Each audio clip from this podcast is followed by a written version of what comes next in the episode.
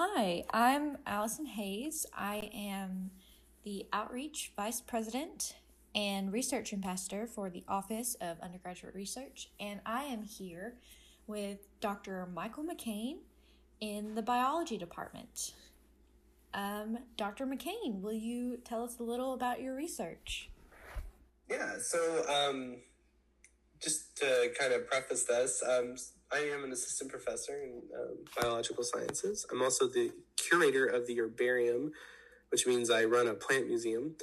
And then I am also the departmental liaison for the um, University of Alabama Arboretum. So the idea with that is to help link prof- um, professors, students, other members of the biology department with the Arboretum for the opportunity for outreach, educational purposes, and even research that goes on out there. Um, my general research plan uh, has evolved a lot over time, and which is a perfect thing because I'm an evolutionary biologist. I study how plants and uh, specifically plants and their genomes change over time. Uh, my interests are mostly within the realm of monocot species, so things like corn, um, asparagus, lilies, you know, fun plants like that. Most of my research in the past has been on agaves and yuccas, so these things that are desert based. Uh, then we've since moved as a postdoc into working on grasses. I um, used to make a joke about how um, basically I studied the best part of any meal that you might go to get at a Mexican restaurant, the margarita and the tortilla chips. So, and I've continued to do that now. Uh, our, I'm really interested in the way that genomes change over time, specifically polyploid genomes. So when you're polyploid, you have more than two copies of your genome. So like you and I are diploids. We have one copy from mom, one copy from dad, but many plants are polyploid, meaning they get extra copies. And what we're interested in is how do these different copies reconcile with each other? And so you can imagine if you have your genes are supposed to work in concert with each other. They're supposed to do turn on at the right time. They're supposed to be functioning at the right time. And what we call dosage matters a lot. So how much of each gene gets turned on. So now you got extra copies. So you would have extra of everything and it can cause problems. So how do plants deal with that is of a lot of interest. And our understanding of that can equate to better plants in the field so you can get more food out of smaller areas to even cancer research because a lot of cancers um, cells are actually polyploid. So uh, understanding how c- cancer works in your body, understanding polyploid genomics is a part of that. So that's kind of the basis of what we do. How did you get your start in research here at UA? At, at UA or like in my life? Because Um, both.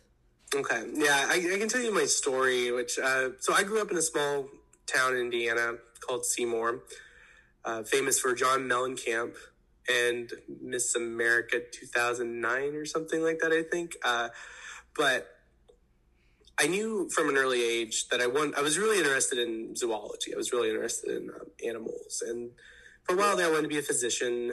I wanted to be a minister at some point.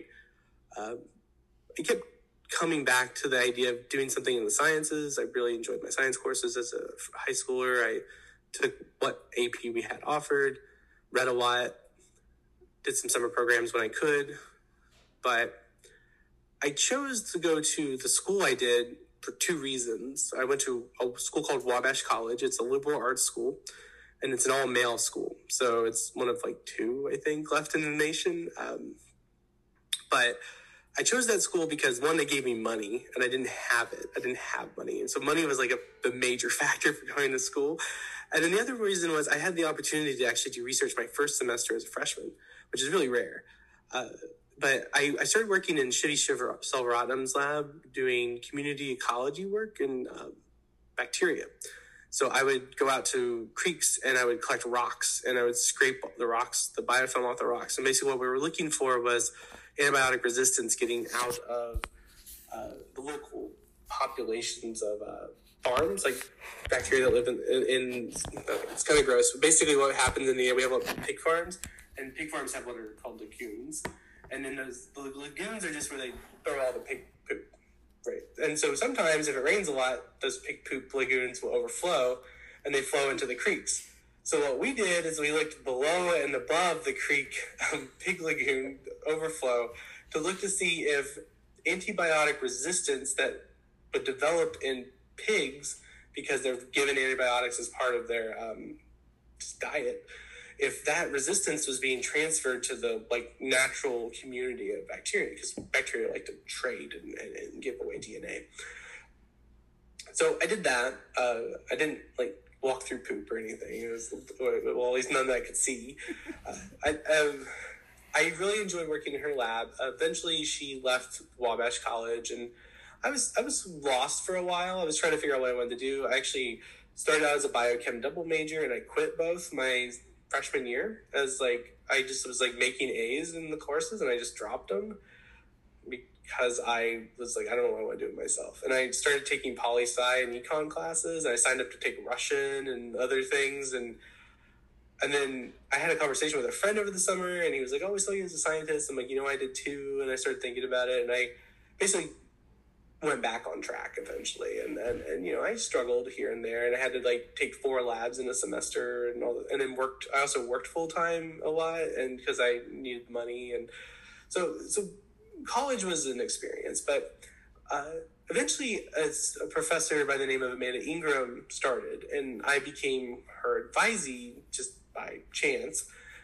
and she studied at Cornell University, and she was a plant biologist, and I and I really enjoyed talking with her, and um, I, you know I, I ended up being really influenced by her. I took her the only plant class we had offered as an undergraduate, and I took I started working in her lab and did a project as a senior that eventually became published, and I remember trying to figure out what I wanted to do with my life. I had taken an evolutionary an evolutionary biology class, and I was really interested in um, evolution in general. I was like, this stuff is really cool. How way organisms change over time. I became really interested in viral evolution. I wrote a paper on like the uh, evolution of um, SIV to HIV and just how that kind of works. And so, but then I took this plant class. I was like, oh man, plants are amazing, and I do really cool stuff with like hybridization and polyploidy, though when I was a uh, undergraduate, I said I will never work on polyploidy or grasses, and it's exactly what I work on now. So remember that too. Um, so I, I, I took this I did this summer job for this company, and basically what I did was I would go I would drive multiple hours to pick up baby chicks. Like these were born that day male chicks that were going to be killed. They they would just throw them into like bins and suffocate them. And so we bought the males and we took them took them back, you know, multiple hours in a van, and we infected them with avian myeloblastosis virus. And so this virus would base I always tell people it basically causes kind of like chicken leukemia is the best way I might describe it. That might not be the best best description, but uh, it's an RNA virus, and the goal there was to let it replicate in their system, to drain their blood, to isolate the virus, the, the virion particles out, and then to pull reverse transcriptase out of that, which was then sold for like pharmaceuticals and things like that for companies. So, reverse transcriptase is the enzyme that causes allows you to convert RNA to DNA. And it becomes really important for a lot of different processes sparing you the gruesome details, I basically killed thousands and thousands of chicks over the summer, and it was really hard on me. Like it, it affected me in a lot of ways. I was never that kind of person. I was not. I mean, I have no problem with hunting. I was never a hunter. Fished when I was younger, but I just kind of I became a vegetarian for a while after that. Chicken still tastes bad to me a lot. I just think, yeah. So there's certain aspects of like how it changed me. I'm, I'm not a vegetarian now, but I periodically dabble. Uh, but but what that told me though is that I didn't want to work with animals. I didn't I didn't want to like have animals being a big part of my reason, like what I want to do in my future because I, I didn't want to have to kill them. Um, that just wasn't it wasn't in me. It affected me too much. And, and so from to me at the time that meant that I wasn't going to work in viruses basically. Um, so I started applying to grad school for uh, plant biology and I applied to four and got interviews at all four. I got into two of them um, for various reasons, I'm sure. Uh, I remember when I visited, so I actually went to the University of Georgia to get my PhD in the plant biology department under Jim Leebens-Mack. I was one of two of his first PhD students. And I remember visiting and I was driving, I was like riding back in the shuttle to the airport and I told my, I called my wife on the phone because I got married in college. Like I've been was married as a senior, so I've been married for a long time. But uh, I told my wife, and I told her, I'm like, oh, I really love it here. I'm like, I, I think this is the place. I'm, we need to come visit together so you can see it. And so uh, that's where I ended up going. So I was in Athens for four, five and a half years to get my PhD. And um, at that time, I, I, when I started, I, I all I knew was like I like plants, I like evolutionary biology, I like the idea of hybridization as a mechanism for speciation. So I had my my advisor was really good at letting me just kind of explore things. He, he really let me kind of figure it out for myself. And I had all these tangents and I tried all these different things and didn't do many of them. Um, but eventually what I got to was like, I'm really interested in the genus agave. So agave, and I want to travel around Mexico collecting them and, and to look at hybridization and speciation and stuff like that. So then my wife got pregnant and I and then like there was a lot of stuff in the news about drug cartels and things like that going on and i so i was like i don't want to travel to mexico to the random mountains and random places and be in the desert by my not well, necessarily by myself but sometimes maybe by myself probably with you know guides and stuff but and leave my wife at home who's pregnant or with our young child so what happened is I altered my path. I decided that this was at the beginning of what the time we called next generation sequencing. So there was this thing called 454. Now it's Illumina. There's Illumina. The, time we called it Solexa, but Illumina sequencing, which is like just undergrads in my lab do this stuff now, right? So, but this was like the hot new thing when I was uh, young, when I was in grad school, and so but what it required was like big data and processing. So learning how to program computers and things like that like to write programs and software. And i was totally a luddite in college. I was like I, I, for whatever i was under the misconception that as a biologist i didn't really need to learn about computer stuff which was really stupid and i wish somebody was laughed some sense into me at the time. But so I started to learn how to program, and and honestly, that was probably the best thing I've ever done for my career.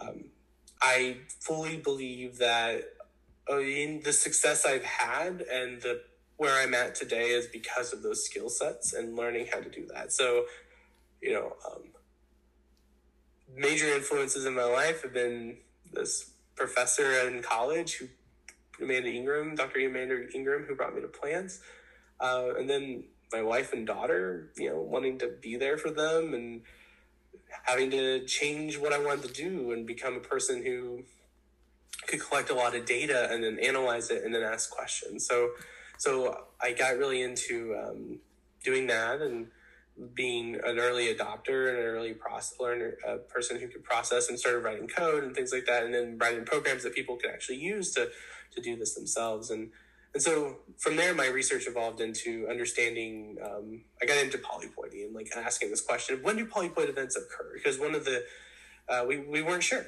and so started to write code and look at lots of gene trees and stuff like that, and then to find that out. And that's really kind of spurred a lot of my research going forward. Until uh, when I graduated, I had three kind of paths ahead of me. I, I'm trying to pick a postdoc. So after you get your PhD, you, if you want to go into be a faculty member, you do um, a postdoc, which is basically like an apprenticeship thing. So it was either go work on polyploid grasses, go work on yucca moths, so I've been and into insects, or go do this like epidemiology thing that I was looking at. Decided on plants, went and worked with a world renowned plant biologist named Dr. Toby Kellogg, and she's absolutely amazing. Uh, we ended up at the Donald Danforth Plant Science Center, which is a nonprofit research center, and that was a really unique experience for me to be able to understand to see um, non-academic setting. It's an academic setting, but it's a non like university setting. So there's uh, a lot of like businesses and startups that come out of that place, and so to see the industry side of things was really informative, and to really understand that there has to be uh, sometimes there needs to be a, a strong connection between business and science so that we can move forward with a lot of stuff, and then ultimately took a bunch of applied for a bunch of jobs, got a few interviews, interviewed Alabama, really enjoyed it, really really liked the faculty here. It was it was really the faculty of the department that brought me here. Um, that and I thought my parent my family would be happy here, so we we came and visited, and my wife and daughter enjoyed it, and so you know that was uh, that's how I got here, um, and kind of the path I took to get to plants, and then the path I took to get to informatics and, and research and, and, and doing bioinformatics, and then polyploidies. So um, yeah, long story, right? So. well, um, what piece of research are you most proud of, and do you have any recommendations to new students or people just tipping their toes in the pool of research? Yeah, um,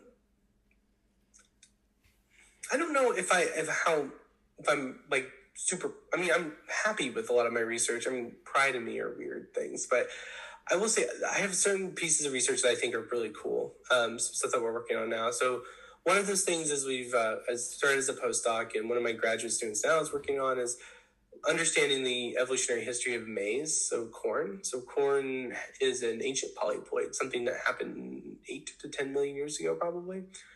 And we found that there is a group of plants in Africa, a group of grasses that are more closely related to one of those subgenomes, so one half of the, the genome of maize than the other. And then, and then, and then they are related to each other. So basically, that allows us to split that genome out and understand how the maize genome has changed and interact, those subgenomes have interacted with each other over time, and from an evolutionary perspective. And to me, that's really, really amazing. Uh, there's some other work that we're doing. Uh, there's uh, we work in this plant called Steinchisma hians. So it's a C3 C4 intermediate species. So uh, C4 is a more efficient form of photosynthesis. Basically, if we could turn rice C4, we could get more rice per acre, so we can feed more people, right? That's kind of like a, an ideal goal there. So this plant's like in between the two types, and it's, so it's like evolving into C4, which is a pretty cool thing. And and so I had this idea that oh, I bet if we went and looked at different populations, some of those populations might be more along the line, you know, farther along in this evolutionary path than others. And it looks like that might be true. So we might have found a population in Louisiana that is farther along, and it's it's, it's just really cool. Like it's um, it's some work that's in progress, and and and you know we're sequencing some genomes and looking at transcriptomes, so like the genes that get turned on, and I, I'm really pumped about that. And so those are kind of the, the uh, projects that got me really excited in the lab. And uh, there's a lot going on. I have a lot of great students who do a lot of different things. Um, I have one student who he works on the evolution of pollination syndrome. So like how hummingbirds and hawk moths, like how plants change to, to prefer those. I think that's really cool. And we have a funded project to look at the evolution of um, uh, Johnson grass. So how this invasive species has changed as it's invaded the United States. And, uh, you know, what I, actually, that's one of the things I'm probably the most proud of actually is, is this idea of um, that project coming together to be a combination of genetics and genomics level sequencing, like sequencing whole genomes of individuals that are alive today and then looking at how their genomes have changed. But Then also using uh, the herbarium, so these museum specimens where we can pull samples off, we can isolate DNA, and we can look at how their genomes have changed over time. So we can look at like a, a plant from the 1800s, sequence portions of its genome, and say, what did it look like? And then how has that changed if we compare that to lots of other individuals? And and you know that's been something I've been doing since uh, pushing kind of since a postdoc, and, and it, to me, this idea of pulling history uh, and genomics together is super exciting. When it comes to students, my biggest advice is two things. One, read, read a lot, and like read papers, read, you know, community science communication articles. Uh, you know, find something you're interested in and do a deep dive into it. Don't don't like just skim it. We skim all the time. That's all we ever do is we skim skim skim skim. You know we have all have short attention spans and you know their buzzfeed lists of 10 things or whatever. But spend some time like deep diving into something and just really get to know the topics and see if there's a professor on campus who may be tangentially related to it or maybe it's some of their work and go to, and email them you know, uh, people, we, we professors like to talk to students. We really do. And we like to talk about ourselves and our research. And we like people when people are interested in us. We're humans, right? Like, so I would do that and, and be like, you know, I read their paper. You know, I, I read this. I got some of it and I didn't get all of it. Would you mind telling me about it? Chances are they're going to say, "Oh yeah, totally. I talked to you about that. No problem." You know, and and you know, take a chance on that. And and and you know, if you're you think you're a little more interested in research and get in the lab and and and talk to someone and, and do it for the right reasons too. Like, you know, a lot of people do research to kind of bump up their CVs and stuff like that. We need to understand this. Professors understand this, and it's fine. And you know, lots of students are really great who do that. But if you're thinking that you want to do research just to do research, and you're really cool, interested in it for that purposes, be out there and let them know. Um, you know, both types of researchers are great. Um, you know, I have had wonderful students who did it for a line on their CV and ended up actually really liking it and really liking plans. And that's, I guess, I guess I have three things. The other thing is don't, if you're doing do research and if you're doing it because you want to go to med school or if you're doing it because you want to go to grad school, don't think you have to only do research in the thing that you're actually like only interested in. Like if you want to be a physician, you don't have to just do medical related research any type of research is research, right? You're learning how to be a scientist. You're learning how to think like a researcher. That's the goal of doing research. Um, you know, I get the benefit of having someone who can generate some data. You get the benefit of learning how to think like a scientist, and that's what people are looking for when they want people with experience. And that's the and that's the experience that you're going to look back and think, "Oh wow, that was actually pretty cool." Um, I've had a lot of students tell me, I they go on to do the next step, and they, they email me and they're like, "This was so much easier because I was in your lab and I understood how these things work." Or they took a class and they're like, actually see it applied in person, and they the, things start to click. You know, so you can think of it as a learning experience. You can think of it as a CV bump. You can think of it as finding your true path, or you can think of it as a way to earn some extra some credit for the semester. But you know, I think everyone should just give it a go if you're even remotely interested because and just ask this talk to, to talk to talk to a professor or talk to a TA even. If you have a graduate student TA talk to them. That's actually another good path to get to a professor but yeah that's what I would say.